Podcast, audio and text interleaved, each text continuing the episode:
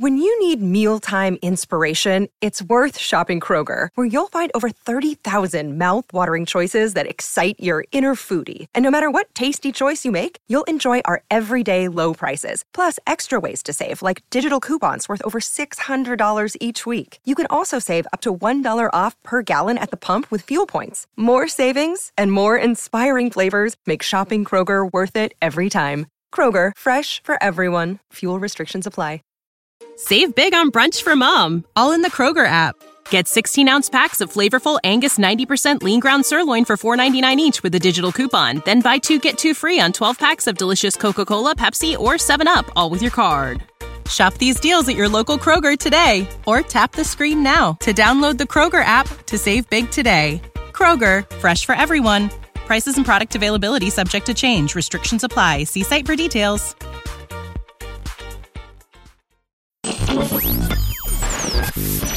This is Rashaan Evans, and you're listening to the No Nonsense Podcast.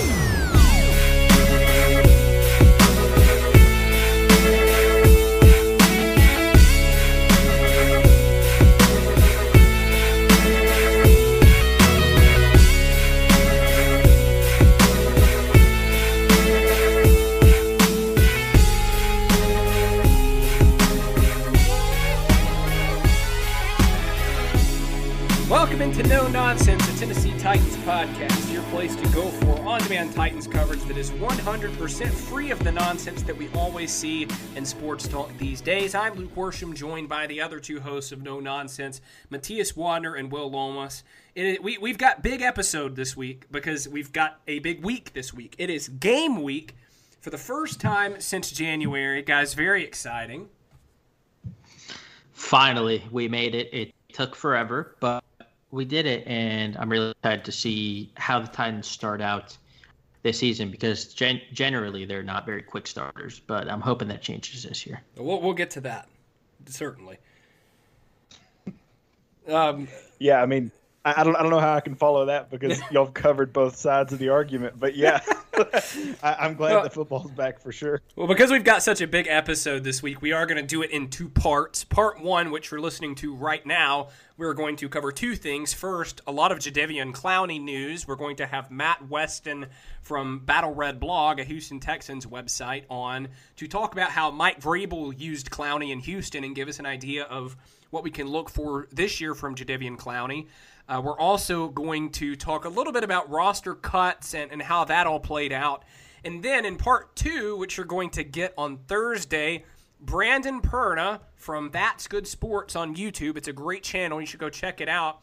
He's going to come on with us to talk about the Broncos. That's his area of expertise.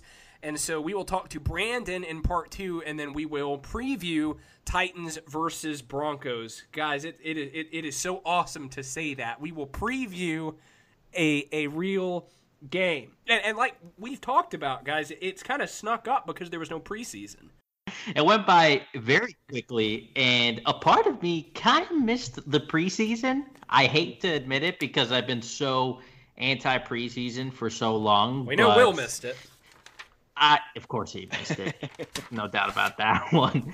Um, but I'm, I'm just glad the season's starting. I, I'm, I'm really excited for this Thursday night game too. Chiefs, uh, Chiefs Texans should be should be a shootout. So very excited. Well, well, well. Look who comes crawling back to preseason football. Now all of a sudden it doesn't feel like the regular season. We haven't seen everybody warm up, but no, I'm crazy for wanting to watch preseason football for years. Do you want to Uh, add? Go ahead, Will. Well, I was gonna say the the weird thing about this is it, by all accounts, everybody who seems to be asked about this, at least fans and people who watch the NFL closely, seem to say that it does feel like the NFL kind of snuck up on us this year, and there's a bunch of reasons for that, but one of them is clearly the fact that we haven't already seen four football games, and I wonder if this does anything to the whole, you know, concept of pushing preseason all the way out the door because if we went from you know 90 to nothing like we're gonna have you know we're gonna have four games we're gonna do all that to no games at all so quickly because of the you know uh, i guess concessions is what i'll say the concessions that the players got from the owners But I wonder if everybody after the season doesn't feel like, okay, we really do need one practice game, or we do need two practice games. So I wonder if this actually reverses some of the momentum to just completely cut out the preseason altogether. We're going to hop right into uh, 53 man roster discussion, but I do want to say r- real quick uh, the survey that we talked about last week. Uh, we're going to keep that going for one more week. We've gotten several responses. It's been great to see what some of you have already said. But just by completing the survey that takes literally two to three minutes, you'll be entered to win a free item of your choice from our merchandise shop that includes t shirts, hoodies, all sorts of stuff. So if you want to go take this survey, and again, the surveys sound kind of like scams. We're just trying to figure out some demographics of who's listening to our podcast and what changes, if any, you would like to see in the future. So, to make your voice heard this election year and to have a shot at a free item from our merchandise shop, you can go to uh, our Twitter or Facebook page at No Nonsense Pod. The link for that survey is pinned on both of those pages. If you don't use social media, you can also shoot us an email email no nonsense at gmail.com is our email address, and we will get you the link that way. All right, guys, there's really not a whole lot to talk about with roster cut downs. I think the biggest surprise uh, was D'Andre Walker. We, we, will certainly hit that first. Um, D'Andre Walker, the Titans' fifth round pick from 2019, has never played a down for the Titans and is now no longer on the team. He was waived and subsequently claimed off of waivers by the Seattle Seahawks. What do we think of this move, guys? It was definitely a bit surprising. Just we never saw him play. Like uh, a lot of journalists probably saw. Him. I don't know. Did you see him at practice very often? Uh, he wasn't. I don't remember much from 2019. He certainly practiced the few days I was there this year. Um, I don't know very much about D'Andre Walker, to be completely honest. Yeah, it, no, it just feels like we never got a chance to ever see him uh, do much of anything. And I know most of that has to do with the injuries. So it kind of sucks because we had rather high expectations for him just because he was a pretty solid prospect coming out of Georgia. Uh, and we thought we got a steal in the fifth round. Uh, but it turns out that wasn't really the case. But to see them cut the cord so quickly was kind of surprising. I know they wanted I know they wanted to stash him out the practice squad, but that never really seems to work out, especially with some of these higher profile guys. Uh, thankfully, we signed Clowney, which we'll talk about, so kind of offset uh, not being able to get him on the practice squad. Uh, and it was funny that he went to, to Seattle, but I, I still. I, I, think with the Clowney signing, the the edge depth chart is okay, even with with Walker out, because Walker was going to be the fourth edge rusher at best, probably fifth. So it's not too big of a hit, really.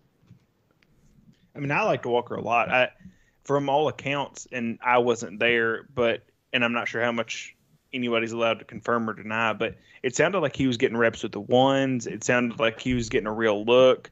By all accounts, Vrabel took a special interest in him last year and was working with him. So it is it is strange. I don't, you know, he didn't show up on the injury report. I, am not. I don't know. It, it's it's all very weird because it kind of came out of left field. Um, I mean, the obvious thing is they were pretty sure they were going to get Clowney, so it all kind of happened in one smooth motion. But still, like with Roberson getting hurt, with Vic Beasley, I mean, I assume going to play sooner rather than later. But you know, we don't know if he'll play week one. I don't know. It, it was a strange move, and the Clowney thing kind of covers it up. But it wasn't like they had six guys there when they signed Clowney. Like they were already running a little bit short because of that move. So, uh, I mean, we'll see how it goes. I thought he'd be a good prospect this year. The Seahawks like those kind of long, lanky guys, and I mean, it, maybe he works out for them, and we regret it. But either way, they had to make some move to fill a spot there for defensive end. Yeah, it's a pretty big vote of confidence for Derick Roberson, also, who we've talked about a good amount. We really like him. Uh, and it's not very often that an undrafted free agent gets three sacks in a rookie season. So he definitely has has some upside, possibly even more than D'Andre Walker. Um, at least that seems to be what the staff thinks. You know, eh, the other, I don't know that this was a shock so much as just an answer to a question we've been asking is who do they see as the number five wide receiver behind Davis, Humphries, Brown, and Raymond? And our answer is uh, Cody Hollister. Uh, because the team initially kept six receivers, with, with Cameron Batson being one of them. They released Cameron Batson, probably putting him on the practice squad. He probably is on the practice squad by the time you're listening to this, assuming he cleared waivers. Uh, but Cameron, or excuse me, um, Cody Hollister, the six-four wide receiver, gives them some size. That's who they kept as the number five guy. Uh, do you think they made the right choice in doing that? No, no, I, I really don't. Uh, I don't. I don't know what anyone sees in Cody Hollister other than he's tall. But when you have Firkser and Geoff Swaim, who are like essentially the same body type, I just don't really see the need for it. Hollister has never been productive, not in college, uh, not really in preseason, on the NFL. So it's just weird to me, especially when we got all those rave reviews from Rashard Davis. Uh, plus, he was he was fitting in as, as the most logical punt returner. Uh, it was it was surprising to, to to see them waive him. I think they got him back on the practice squad, right?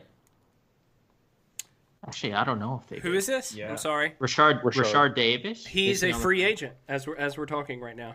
So they didn't even bring him back on the practice squad. Wow. Correct. So all the all these good reviews we we got of him in camp are are moot, uh, which is really which is weird. I don't know. I, I I know it happens every every offseason, but he just seemed like a logical fifth receiver plus a guy you can slot in at punt returner. But obviously they like Cody Hollister's size, so I mean, good for him, I guess. Yeah, like it's weird to see a team. Um, I I don't want to be harsh on Jon Robinson. I like Jon Robinson. I've I've been criticizing him a lot lately, and I'm I'm hoping people don't think I'm negative on him because I still think he's one of the best general managers in the league. But it is weird to see the team make the wrong decision twice, where they kept Cam Batson and Hollister, who, eh, you know, in a perfect world, they never see the field. In in other scenarios, you could have Davis see the field. Like Davis could be active on game day because he's a returner and play special teams. Batson should never be a returner, which I mean they obviously showed that they don't want to do that anyway and they cut him. But I mean Hollister, like you said, is just kind of like that oversized wide receiver slash skinny tight end hybrid thing. So I I don't know. Um I wrote something about this where I kind of went down and broke through, or sorry, went through and broke down what each cut kind of meant that the Titans were looking at. And Mm-hmm. when you look at the receiver spot, it kind of tells me that they're really confident that Darrynton Evans and uh, Kalif Raymond are going to be healthy and active because those guys are going to be the kick returners, I would assume. And then Adam Humphries will be in that mix too as a punt returner. But it, if they're not convinced that both of those guys are healthy, and not that Kalif Raymond has dealt with anything like that, but that, that they're not convinced that Darrynton Evans is healthy and that they want to use Kalif Raymond as the returner. Like, I don't know how they make this move because, like you said, Matthias, I think they did that dog and pony show where they're like, "Look, here's a here's an award for everybody. The these are the three guys who got the award of the po- of the uh, off season or whatever, and Rashard Davis is one of them. And then Mhm. they cut him and don't put him on the practice squad. It's like for a team that's very committed to making sure that their locker room is strong and built around the idea of if you work really hard, you'll earn a spot on this roster. eh, That that seems very strange. Yeah, it, it does. I think that was probably the biggest surprise. Again, was to to not see him on the practice squad. Now, uh, as we're talking right now, this could change by Wednesday morning when this is uploaded or whenever you're listening. Uh, they have two open spots right now and only one receiver, Nick Westbrook Ikhine, on the practice squad. So maybe Batson, you know, becomes the second. Maybe they add Davis as a third. I don't know. Um, but I don't really have, you know, outside of that, anything to really say about the roster cuts. You know, Trevor Siemian ends up on the practice squad. Logan Woodside's the backup. I don't think that was really much of a surprise seeing the reps they were getting in practice. Is there anything you guys want to hit on other than what we've already discussed? Well, my initial reactions to some of the cuts were kind of alleviated by Yeah. the cor- corresponding moves that they made. So, like, I thought McNichols was going to make the roster. I was surprised when he got cut, and I was like, are they really going to go in with two true running backs? But then they re signed Senorise Perry. So that kind of alleviated that concern. Uh, I know Will is concerned that Matt Dickerson keeps making the team. I guess we could talk about that one. Well, it's three years in a row now, right? Uh, it seems like an eternity. It has to have been longer. Like I assume he was there before like Karl Klug got drafted. like he just seems like the guy that I've seen. Uh, uh, don't don't don't depress me. This is the that's the worst. Although, Uh, no, I was just gonna say the one that actually, like, I don't like is how is Logan Woodside the backup quarterback on this team? I I I, I don't get it. Well, There's we've- no. We've had that. That we've beaten that horse to death. I know, but there's just no logical. Yeah. There's no logic behind just it. Just different shades of bad. Yeah. Um, so uh, I guess the one other kind of weird move is that we seem to have 45 offensive linemen on the roster, which yes, is a strange, Aaron strange Brewer, decision. uh, who's the only undrafted rookie. Uh, so Aaron Brewer was the only undrafted rookie uh, to make the team, and then Daniel Munyer, also an interior offensive lineman. I don't know much about him. He fumbled a couple times in the practices I was at. Um, I, I don't know why they have. Well, I guess we'll, you know, we'll get to Isaiah Wilson in a second. Uh, he's not on the active roster as of right now. We'll explain why momentarily. Uh, I, I guess that had something to do with it, but I don't. I mean, they have four centers. They have Ben Jones, Jamil Douglas, Munyer, and Aaron Brewer. Like, I don't get why that's necessary. Seems like overkill. I have a conspiracy theory about this. no we know way. we know someone someone who So- did that survey that we, we I was talking about at the beginning. Their like you know response as to what we need to improve was more conspiracy theories from Will. and that's all I needed to hear. So I am all the way back in. Uh, so let me go ahead and dig into this. So uh, this all starts with Isaiah Wilson, and not for the reasons that you think. So Isaiah Wilson is looked at by this coaching staff as not a good player, and I mean like whatever whatever like theories you have on like oh no he's a developmental guy or like the there were multiple injuries in camp and Isaiah Wilson was healthy, and Nate Davis was out, Jamil Douglas was out, and I believe Ben Ben Jones might have been in. I, I I forget, but the fact is is that there was no scenario where your top eight offensive linemen were either on the field or were not practicing, where Isaiah Wilson was even close to getting snaps. So Ty Sambrailo came in to start at right tackle. Then David Quessenberry, who's not on the team anymore, uh, was inside at guard. That's how little they trust Isaiah Wilson because, first of all, Isaiah Wilson could have either started at right tackle and kicked Sambrailo in a guard, and he's played guard in the NFL before, or they could have put Isaiah Wilson at guard, but they, they didn't do any of that. Their their best case scenario was to not have him in the top eight offensive linemen. So we know that for a fact. This is before he's not on the active list. So now you have to figure, okay, if we're going to need an extra guard and Quessenberry's gone, we've got to keep another guy who's an interior lineman. So the reason why Jamil Douglas is on the team all last year is because he can snap, and that's Vrabel said that, and I think Wyatt has said it too, where they said they have to have a guy who can snap, and he was the only guy other than Ben Jones who's done it before. So if that's their base level of requirement, I think they're going to keep as many of those guys as they can. And then once Isaiah Wilson's able to come back, they're going to cut the one they like the least. And then you're going to end up with the same amount of guys. And the goal is still to not have Isaiah Wilson ever on the field because he's not very good at football, at least at least right now. And then you kind of put him in a bubble by himself where he's always inactive on game day. And then you pick from that other crowd of eight people who you want to be active. But I think it all starts with Isaiah Wilson being bad, and then it trickles down from there. Hmm. Well, you know, apparently, not only is Isaiah Wilson bad at football, he's also bad at not getting the coronavirus or not not being around people who are diagnosed with the coronavirus because hmm. for the second time, the rousing, you know, I'd like to check around the league and see if he's the first person to end up on this list twice. I'm guessing he is. Uh, first, second time, Isaiah Wilson gets put on the COVID 19 reserve list. Um, uh, my boss Austin Stanley said on his show today that uh, he, that Isaiah Wilson is having a Chance Warmack esque start to his career. And Will, you said take it easy on Chance Warmack. That was your response to that. Yeah, yeah.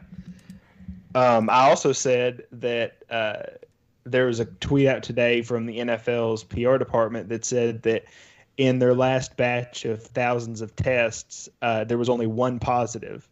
And of course, that was Isaiah Wilson. They couldn't say it, but we all know. Uh, and I said, on the plus side, it, Are we sure? Are we sure? it, it it would match up with the timeline pretty well. The only other guy is Ryquell Armstead from the Jaguars. He's been on the list twice, and he just got put on IR because of it. So yeah. he could be the one. Regardless, both of them not smart. Yeah. Let, us uh, talk. I, so I tweeted that, and I said, on the plus side, this is the time in his Titans career that Wilson will be able to say he was exceptional. So there's oh that. Let's talk about some happy things. Let's talk about Jadeveon Clowney, who joined the Titans on a one-year, $12 million deal with incentives potentially taking it up to $15 million. The big news came out Saturday night. Twitterland had a, a, a, a big celebration because this is something that I think we have all seen coming or at least seen potential of since way back in March. That's when we first began having you know, conversations about Jadeveon Clowney on, on this podcast. Um, yeah, I mean, what do we think about the move? We're, we're obviously going to get more in depth with it uh, with Matt Weston, but you have to like it. And what I wrote about immediately after it happened was finally something happened after the Jurrell Casey move. You can't trade away a five time Pro Bowler, no matter how declined he is, if you're not going to do anything with the money you're saving. Just, you know, keep him at that point. So they did something with the money. Uh, I, I, I could not respect this move more. I'm just I'm just glad this long drawn out nightmare is over because yeah. like like you said, it's been literally since March. Like this entire pandemic started in March and we've been talking about Clowney ever since it started. And it got to a point where we had Jadeveon Clowney fatigue, you know? It was it was that bad. Uh, thankfully, he's just on the team now. I think it was the most logical decision for him, and I'm surprised he didn't make it sooner. He probably lost a good amount of money by waiting this long, uh, because just with the entire situation that happened, uh, contracts just probably aren't going to look the same going forward. So I don't know if it was the best move for him financially, but it's definitely the best move for him from a football standpoint because like we're gonna, we're going to talk about later, he's reunited with Mike Vrabel, who he was probably at his peak under when when they were both with the Texans. So uh, I just think it's really good for him for his career because he's probably going to get a really nice payout after this season. I'm expecting him to be really productive because he's surrounded by good pass rushers, good interior linemen, uh, good linebackers behind him, and I just think he fits perfectly into this defense. We've talked about it uh, so much, but he was really the missing piece because even though we needed another edge pass rusher, which he can be, we also needed a guy who can play on the inside uh, on passing downs and uh, you know on running downs. Also, he's just a game wrecker uh, who can really, really like destroy an offense any given play, and that's exactly what we needed. Yeah, I don't want to get too much into like what the specifics of how he's going to be used are because we talk about that later. But I will say that this is one of those things where we've and, and everybody's kind of talked about it is we've seen it with Peyton Manning and Dont'a Hightower, and we've seen it so many times where you just assume the longer this goes on, the more the Titans are just being used for leverage for another team. Um, but that wasn't the case. The Titans got their guy by all accounts, and they didn't freak out and panic and pay him 18 million, and they didn't, you know, walk away from the table. Because uh, I mean, uh, maybe maybe I'm just immature or whatever, but at a certain point, you have to feel like you're getting strung along. And if I was Jon Robinson, there would have been times where I would just been like, look if you want to be here, be here. If you don't want to be here, don't be here. But you know that, and that's what happened with teams like Cleveland, who tried to work and couldn't get a deal done, and Seattle was in and out and in and out. And the Jets were reportedly like that too. So, you know, there's something to be said about the slow play here and Jon Robinson's development from a guy who, rightly so, earlier in his career was trigger happy with trades and kind of, you know, wasn't afraid to wheel and deal into this guy who's matured into so settled in his position and understanding what he has that he knows when he can slow play and when he can't. And you know, th- this worked. So, you know, regardless of what Clowney does on the field this year, the fact is that the Titans thought they had a hole here and they needed somebody else to help with their pass rush. They went out and got him. They did it without giving somebody an eight-year, hundred million dollar deal or whatever. You know, even though that would be a really cheap deal for a pass rusher, but. Uh, the the point the point stands. My made up numbers aside, that they didn't lock themselves into a long term commitment. They didn't do it with Beasley. They didn't do it with Clowney. They thought that this year was clearly a year where they were going to try to patch a hole, and then they were going to go to. I, I assume this next part is just an assumption, but I assume the plan next year is if Clowney or Beasley lights it up, keep them. If they don't, let them walk, spend a draft pick, and hope you get a compensatory pick for one or both of those guys. Well, and, and you know that worked. Yeah, and, and, look, you know, it was not unclear why the Titans lost the AFC Championship game. It was because they did never got close to Patrick Mahomes it, it was sort of a disaster. I mean, it was great that they got that far, but despite the fact that the Titans led at one point, that game really was never close because the Titans never got close to Patrick Mahomes. Clearly, entering this offseason, pass rush was a problem just like it was last year. Last year, they said, let's see what Sharif Finch and Cam Wake can do. And was the what was the answer to that? Not much of anything. And so you get into this year, and they said, let's go get former NFL leader in sacks Vic Beasley, who finally, you know, showed up to training camp. Let's go get Jadeveon Clowney, who though he's not a big sack guy, he is big and fast and nothing like anything we have had since Jevon Kearse was rowing the Titans sidelines. This is all about, we're going to talk more about this idea in part two, but this is all about, in my opinion, the Titans going to the next level as a team, identifying what their problems were and being willing to go out and make aggressive moves. Trading a five time Pro Bowler, that is an aggressive move. Going out and making aggressive moves to get to the next level, and now it's all about following through. Yeah, I, have been pretty critical of the front office for not making pass rush up enough of a priority this offseason, but clearly they they operated with it in mind that Clowney was going to be a tight end, and they were right all along. So it really quells my concerns. Although I just don't know what Vic Beasley is going to give you, but getting Clowney is just just huge. And I should say, you know, Brian Orakpo is the guy who I look at when I look at Clowney a lot, just in terms of like what they can, what that person can do to help in in Orakpo's time with the Titans, in his three best years, not including that last year, he averaged just over seven sacks a, a season, and that's the exact same that uh, Jadeveon Clowney averaged in from 2016 to 2018 with the Texans, except Clowney's four years younger than Orakpo was. So, you know, if you if you say, you know, you're going to get prime Orakpo for a season for that price I think everybody would agree to that, regardless of what his you know past sack totals tell you. And then if you say, okay, you're going to roll the dice and you get one chance at a guy who's shown before that he can be, you know, even if you don't want to call him a league leader in sacks, I think his average is like eight sacks a year and his floor is five. If you said you're going to get a designated pass rusher who gets no less than five sacks, and there's going to be no long term commitment, I think everybody would have signed up for that. There's been a lot of garbage between, you know, the idea that both those players could be signed, and now that's kind of soured us on all this. But at the end of the day, if that's what you get, then that those are two really good deals. So, and we'll you know we'll eat all our words, you know, slamming Beasley and me not being super happy with Clowney stringing along the process, and uh, the team will be better for it. All right, we are going to now welcome on Matt Weston from Battle Red Blog. As I said, he's going to talk to us about how Mike Vrabel used Jadeveon Clowney across their defensive line in Houston. We're going to take a quick break before that happens.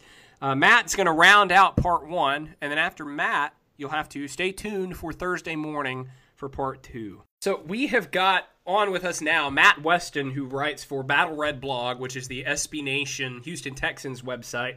And all of you listening to this know who Titans Film Room is on Twitter. This guy is kind of Texans Film Room. He does a lot of film study uh, for Battle Red Blog.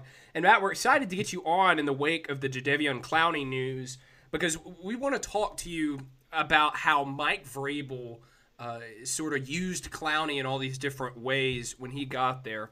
So I'll just start off by asking generally speaking, and we can obviously get more detailed in a second, but for an overview, what was the difference in Mike Vrabel's use of Jadeveon Clowney that allowed him to reach the heights of sack production and other numbers that he did? Yeah, I think uh, I think part of it with Clowney in that 17 season, that big bump from 16 was that, you know, in 16 that was like Clowney's like first full year um, as a star in Houston. You know, his first two years he had some injury issues, and I know in 15 he played 13 games, but he was kind of like off and on and constantly battled things. But it wasn't until like 16 like he really kind of arrived. And I think one of the one of the things about that 17 season with Vrabel that was a little bit different than 16 with Clowney was just the way that they used him on the interior a little bit more um, as a run stopper. So you'd see him like, you know, he kind of do the thing where he stands up and walks over a guard, and uh, you know, he could beat those guards easily, and they would be unable to reach him. He's gonna make plays in the backfield like that too, and that Romeo Romeo Crennel did a really good great job continuing that into you know the following season 2018, which I think was actually like Clowney's best year um, in Houston. But that was also kind of the fact that you know the entire defense was healthy that year. Uh, I think the other thing too for Clowney's sack numbers going up in 17, kind of like more of a statistical stuff too, was just like they just didn't have very much health in 2017. Like JJ Watt was injured early on in the year. Um, they didn't have any other rushers aside from him. And so it was kind of like you turn on the Texans every Sunday in 2017 and you watch Tom Savage be absolutely awful. And then you kind of just like hang out until you got to see Jadeveon Clowney do something cool on defense. And so I do think it was a combination of, you know, Vrabel using him on the interior more and then uh, and then also just the uh, the opportunity just to have more like you know box score opportunities just because Clowney's always been football incredible. It's just the box score has kind of lagged his actual production, and it's been like a faulty indicator of how good of a player he really is. So uh, something in my head that I've always had just kind of burned in there is J.J. Watt and Clowney lined up on the same side coming at the same time. Uh, I've always thought that would be incredibly effective and that would be the go to third down move. But I, I think I went back and it wasn't as common as I thought it was. Is that something that worked really well? They just used it sparingly when Clowney was there, or is it just because of J.J. Watt's injury in the kind of next to last year that they didn't have enough time to do that? Or I guess why wasn't that something that we saw 200 times a year?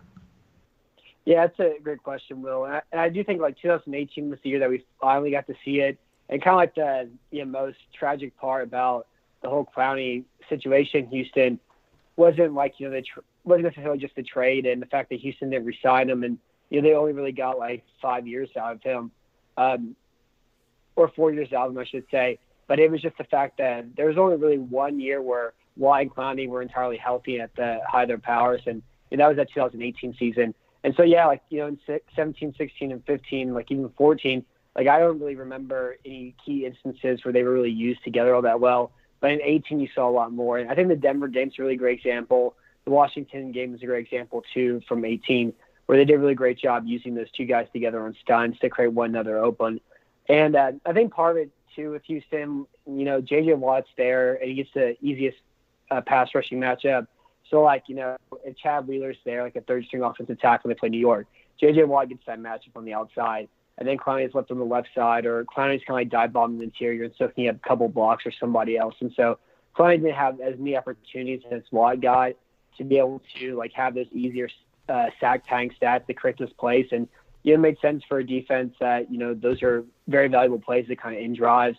And so Clowney's like a guy who will, you know, outrun that job and miss a sack whereas Watt does a really great job at the point of attack of actually bringing down the quarterback. And so it makes sense to give him that opportunity instead of Clowney, but I think that's kind of part of it too. But I do think like you go back and watch the 18 video to the 17 video, you'll see a lot more instances of Clowney and Watt being used together. And uh, the Denver and Washington games are two games that really stand out to me.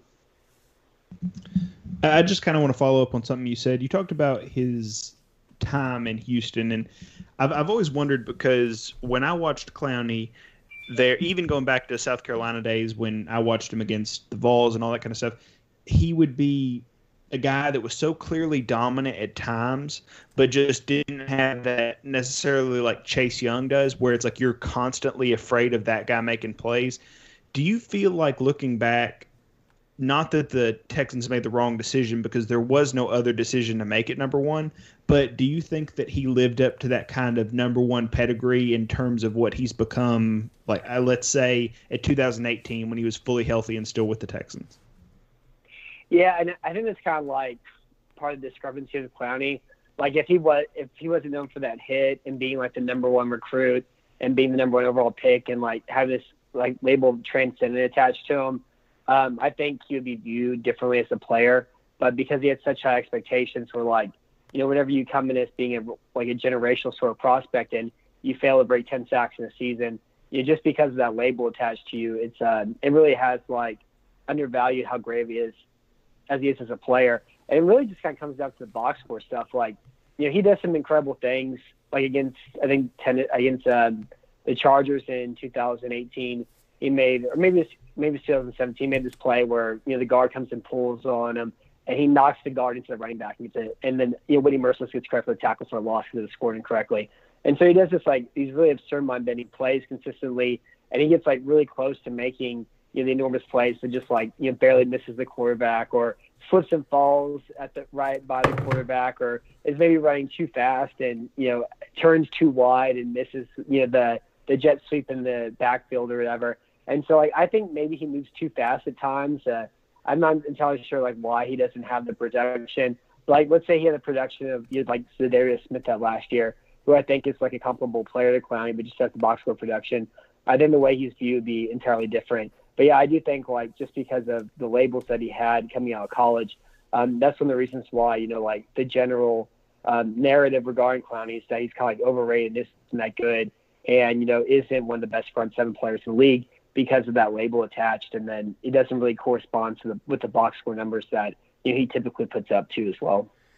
Matt, you mentioned Vrabel playing Clowney on the inside, and that was something I wanted to ask about because you know the Titans have Harold Landry and Vic Beasley once Beasley gets healthy to sort of man the edges. And then obviously with Clowney, you can kind of play him, uh, you know, anywhere. You can play him certainly on the outside or on the inside. So what what kind of different formations and looks can we expect Mike Vrabel to use when he has an arsenal that includes Beasley, Landry, Clowney, you know, Jeffrey Simmons, Daquan Jones, guys like that? Because I was thinking, you know, maybe a, a, a diamond formation where you've got sort of double three techniques. You know, what are we going to be mm-hmm. able to mm-hmm. see this year?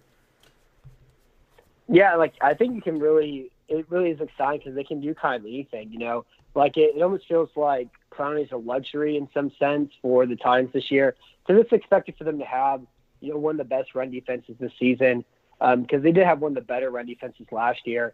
And then if you expect you know like uh, you expect you know, Jeffrey Simmons to play for an entire season this year, and and uh, and like with like you know, him just being fully healthy and getting you know having a couple glasses of water his rookie year, like you're expecting the run defense to be even better this season too. I think uh, in the pass rush is where like was really signed because even with Harold Landry and Vic Beasley on the outside, they're both players that play pretty similarly. They're all edge rush, speed and rip guys, and uh, and you know I don't think they'd be able to break past average with the way they were currently set up. And I think the idea there was to like you know be really wide, get pressure in the pocket, get the quarterback to step up, and then hope you know Jeffrey Simmons kind of devours the quarterback from there create sacks. Um, but yeah, I think with Clowney, you know, on the interior I could see him being used as an interior blitzer a lot, and then he can even rush on the outside too. And then you can even you know line him up outside and run stunts with him with either you know, Sims or Jones, thing what they do there, line up on the interior. They have him run stunts with uh, Landry and Beasley and create easy matchups. And in the run game, you know, you can set the edge um, really great, and then you can take out Vic Beasley in the situations, put Clowney out there, and then let him force things back inside the interior. And he's also like really incredible at um, and making tackles for a lot. Uh, sorry about that. He's also really incredible making tackles for a loss too. Um, so I think on rundowns you'll probably see Clement play the edge, play on the inside. You'll hear and there's changeups, and then uh, replace Vic Beasley kind of base defense downs. And then pass rushing situations, I think you're probably going to see Simmons and Clown on the inside, and then you'll see um, Landry and Beasley on the outside there, and then you'll see kind of Clown. You see Clown kind of flip outside here if needed. But I really think with like how they're set up, um, you know, the way Beasley plays, it's not great against the run. I think you're going to kind of see see them kind of base out like that. But yeah, you mentioned like they can run that five-one front. They can run. They can play three-four. They can play a four-three. Um, they can be really versatile and really multidimensional. And they also have such great, such a great interior linebacker group with Rashaan Evans and Jayon Brown too. So like this entire front goes from being, you know, a good one to one of the best ones in football uh, with the sign Jadeveon Clowney. Hey Matt, this is Matthias. Uh, we've made you talk about Titans players ad nauseum, so let's focus a little bit on the Texans. Uh, what's your outlook for this season, uh, especially after kind of a tumultuous offseason uh, with all the stuff that, that's revolving around Bill O'Brien uh, about his his unchecked power, stuff like that, losing DeAndre Hopkins, trading him away. Uh, what's your outlook? Do you think they're going to go back to the playoffs? Do you think they're going to get as close as they did last year to the AFC Championship? what are your thoughts going into the season? Yeah, I wrote a season preview, I guess, last week, and I kind of wrote it where like you know talked about the fact they went nine and three in one score games, um, including the regular, including the postseason whenever they beat the Bills in the wild card round. They went eight and three in one score games, which tied Green Bay for the second most one position wins and was second behind only Seattle. And they also two point two more games, than their uh, point differential indicates that they would, which is you know unsustainable in that fact as well too. And they actually gave up more points than they scored last year too. And so it's like you know, looking at all that and the fact that they got worse this offseason because they didn't add to the defensive side of the ball. The offensive additions and David Johnson, Brandin Cooks, and Randall Cobb, you know, they really, it really, it, they would have been better off keeping DeAndre Hopkins than adding Cooks and Johnson and Randall Cobb. Like you can make the case that they'd be better off not even having him on the team because then you can have Fuller run, run the slot, Hopkins in the slot, um, Case in the slot. Players that are actually like from an efficiency perspective are better in the slot than you know, Randall Cobb even was last year in Dallas too. And so because of that, like how bad this pass defense was, you know, I kind of I wasn't expecting. You know, it's it's it's the best case is that you expect them to regress, you know, this year, and then you forget the fact they have Deshaun Watson, and he's the best player in the division, and he's the best one of like you know the three best quarterbacks in the AFC, and really like the only thing that leads to continuous you know year to year sustained success in the NFL is great quarterback play. The Texans have that in Watson. And so like, I expected before the Clowney signing happened that Houston would go nine and seven win the division, and I picked the Colts to go nine seven, be second in the AFC South, and the, and the Titans to go nine seven, be you know, third in the AFC South, and all three teams to make the playoffs. But now after the Clowney signing, I do think it, it bumps you know Tennessee from having you know a great run defense, um, a good all around offense that should be like a top 10 one, and like a, a hopefully an average pass defense to them having like an actual good pass defense and you know one of the best run defenses in football. And so because of the Clowney signing, I do think the Titans will win the South. The Colts will finish second in the South, and the Texans will finish third. And like I think it's in you know years past, I would say there's no way the Texans should make the playoffs and that sort of thing, um, just because of how fortunate they were last year. In fact, they got worse this offseason. But again, because you know it's Deshaun Watson, how spectacular he is, it's hard to see Watson, you know, losing ten games in a season or nine games in a season and have anything less than a winning record. And the offense just have so much built-in upside I do think the speed and the outside should create easy throws in the interior, and they have so many playmakers, and the offensive line should be better this year with more continuity too. But I think they can win like enough games, you know, 31-26. I think the defense will let down enough times that they won't be able to be like an 11 and five team. But I think they'll drop down nine, seven, probably go like you know four and four one score games or something like that, and then they'll have a great enough offense to blow out teams here and there. And um, and then as long as they win like their easy games against the Jackson against Jacksonville and Cincinnati and things like that, I think uh, nine seven is more than reasonable to expect, and for them to be that number seven seed. Matt, we really appreciate your time and your analysis. You've been a big help, certainly to us, and I'm sure our listeners in understanding uh, what we're all going to get and what we're all going to see from Jadeveon Clowney uh, this year. Before we let you go, let everyone know uh, where, where, they can follow you. And I, you know, I don't know why a Titans fan would necessarily want to read text and stuff, but if they do want to get an outside perspective, where they can go. Yeah, you can follow me on Twitter at Matt double underscore Weston, and you can read what I write about Red Blog. And I know it's like a Texans website, and I'm talking about the Texans right now, but I do write like a weekly article about the NFL in general. Um, I write, I'll probably write an article this year on you know the Titans outside zone offense and probably something else about Jadeveon Clowney. And I know right now on you know like on pretty like early on in the in the silly Twitter timeline, there's an article about Jadeveon Clowney you can read too. And I wrote films about him. Um, I wrote Time season preview, an entire AFC South season preview. that you go back and read too if you get you know lonely and bored and uh, and are miserable between now and Thursday and next Sunday night when the Titans play the Broncos. So there's plenty of stuff up there to read, and if you can't find it, you can send me a message and I'll send some stuff your your way. If uh, again you you're trying to fight off some boredom between now and Sunday. Well, let's just let's just go ahead and do this. Can we uh, get you back on here when the Titans play the Texans first?